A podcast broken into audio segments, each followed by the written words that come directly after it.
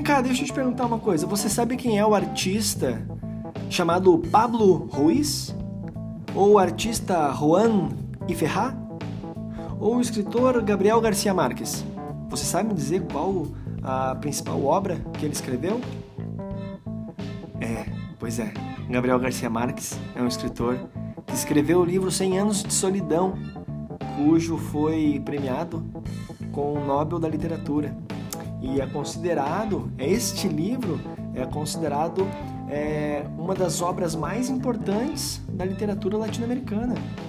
Quando eu perguntei do Pablo Ruiz, eu estava falando do Pablo Picasso. Pablo Ruiz Picasso, que nasceu no dia 25 de outubro de 1881 e faleceu no dia 8 de abril de 1973. O outro, o outro artista que me referi era o Juan Miró. Juan Miró e Ferrat. Este artista, que nasceu no dia 20 de abril de 1893 e faleceu no dia 25 de dezembro de 1983, dez anos após o falecimento de Pablo Picasso. E a grande questão nessa abertura que eu estou fazendo aqui contigo é o seguinte: essas informações me tornam um apreciador de artes plásticas, da pintura, da escultura que estes é, artistas fizeram.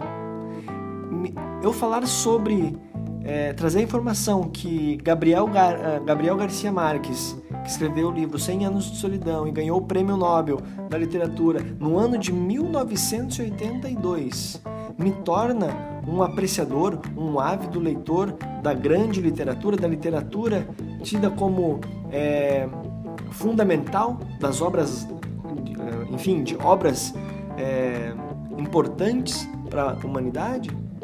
É claro que não. Essas informações são importantes, são interessantes é, e eu aconselho que quanto mais nós é, soubermos sobre aspectos ah, sociais, culturais, políticos, econômicos, melhor para nós. Mas falando sobre a apreciação, perceba que essas informações é, históricas e por vezes extremamente importantes, como é o caso do livro 100 anos de solidão, não nos torna, pelo menos a mim, dentro da minha perspectiva, não nos torna apreciadores dessas vertentes que eu falei da literatura, da arte, da pintura, da escultura. Pois é, no episódio de hoje do podcast Jornada da Escuta, no quadro Para Além do Conceito, eu quero te convidar a refletir sobre isso, a refletir sobre essa questão de nos emoldurarmos com informações, informações que por vezes são extremamente importantes para que enriqueça a nossa experiência apreciativa, mas que de maneira aleatória e inconsistente não passa de informações. Informações que podemos adquirir a qualquer momento acessando o Wikipedia, bem como eu fiz agora na abertura deste episódio do podcast Jornada de Escuta. Este podcast que é 100% dedicado a refletir, compartilhar ideias, conceitos e estratégias sobre a apreciação musical. No quadro Para Além do Conceito, eu, Delima Júnior, quero te provocar a você tomar uma atitude. Você pratique a apreciação musical.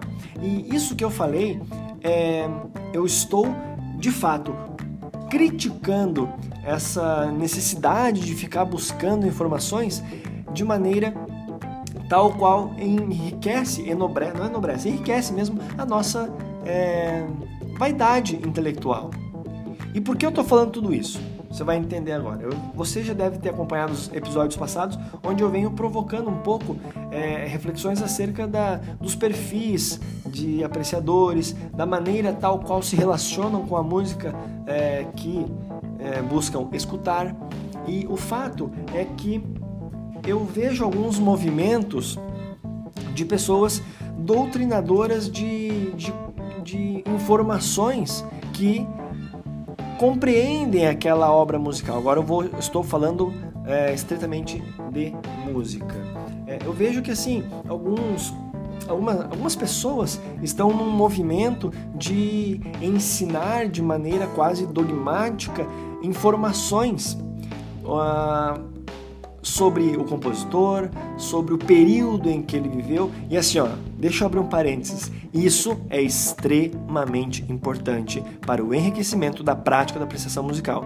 É uma das coisas que eu é, estimulo muito e busco também é, essas informações que compreendem a vida, o universo por detrás da obra musical. O universo que compreende a vida do artista, a vida onde o artista vivia. Todas essas informações são extremamente importantes. E o que eu estou falando aqui é que eu vejo esse movimento de ficar apontando aspectos históricos e a música era tocada em tal lugar para tal pessoa. Ok, e assim, ó, volto a dizer, isso é extremamente importante. Porém, o que eu quero é te provocar com este episódio de hoje, para que você, para que você aprecie música, para que você consiga estruturar, organizar na sua agenda diária um momento de escuta musical, um momento de apreciação. Sabe, você tem uma, uma, uma inclinação maior para as artes visuais, para o cinema, para o teatro, para a literatura. Por que não organizar na sua agenda diária 25 minutos, uma hora?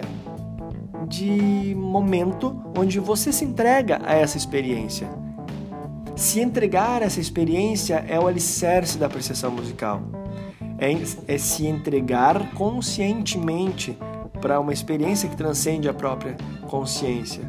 Não é apenas para ludibriar o tempo, mas para aproveitar o tempo.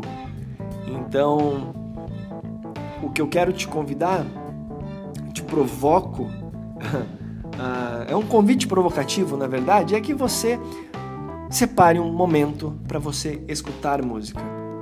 E, sinceramente, essas pessoas que, que eu mencionei, que há esses movimentos, eu não estou atacando ninguém. Eu acho, eu assim, eu considero muito importante o trabalho de todas essas pessoas que, que propagam essas informações, mas como eu vejo poucas pessoas falando sobre a prática em si, sabe?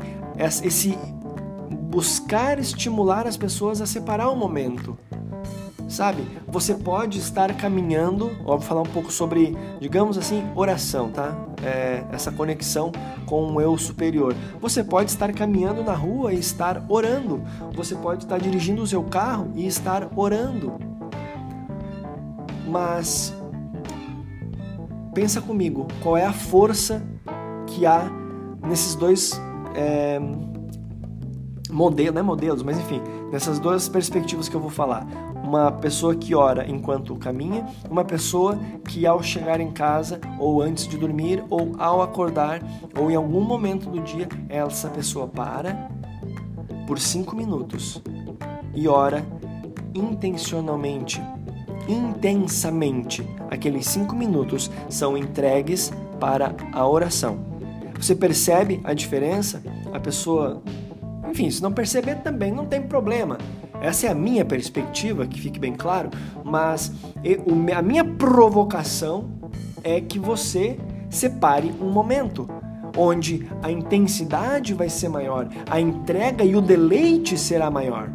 Para além de todos os conceitos, essa é a função desse quadro, para além do conceito e das várias ah, teorias, das várias informações que estão disponíveis por aí, que são importantes, são peças desse grande quebra-cabeça da escuta musical. É, para além desses conceitos, para além de tudo isso, que haja o, a, o, a consciência intencional da escuta. E se você tiver pouca informação sobre a obra que está sendo escutada, penso que é menos problemático do que ter muita informação e nenhuma escuta. Então, escute, escute. Separe um momento para escutar música. Eu venho pensando sobre a questão de praticar, de entrar em ação. e eu penso em uma frase que é mais vale a prática inacabada do que a teoria não aplicada. Mais vale uma prática 100% entregue do que uma teoria que nunca é posta em ação.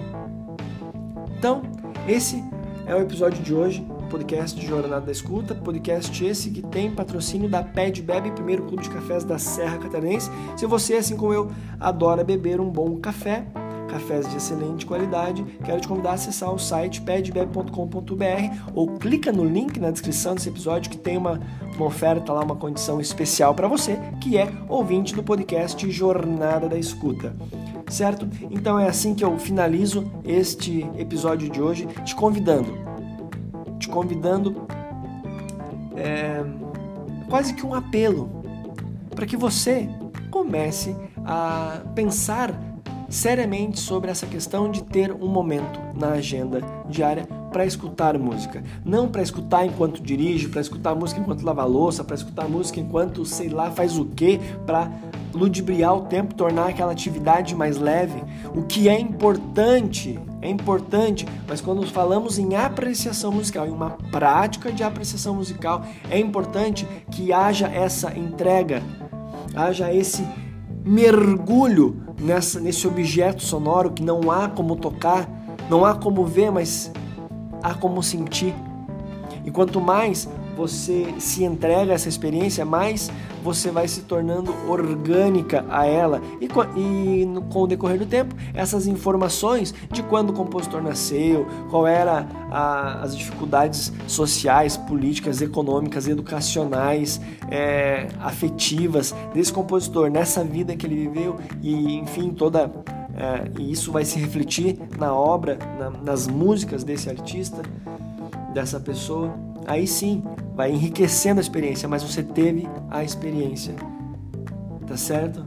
É como se você ficasse lendo 50 livros sobre nadadores, sobre piscinas, sobre técnicas de mergulho e nado, mas nunca entrasse na água para de fato nadar. Então, assim, se bate um pouquinho na água, sabe? Uma água rasa, algo que você consiga dar conta de curtir também.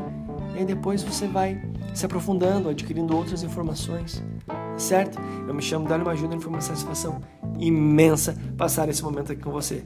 Nos encontramos no próximo episódio do podcast Jornada da Escuta. Um forte abraço. Tchau!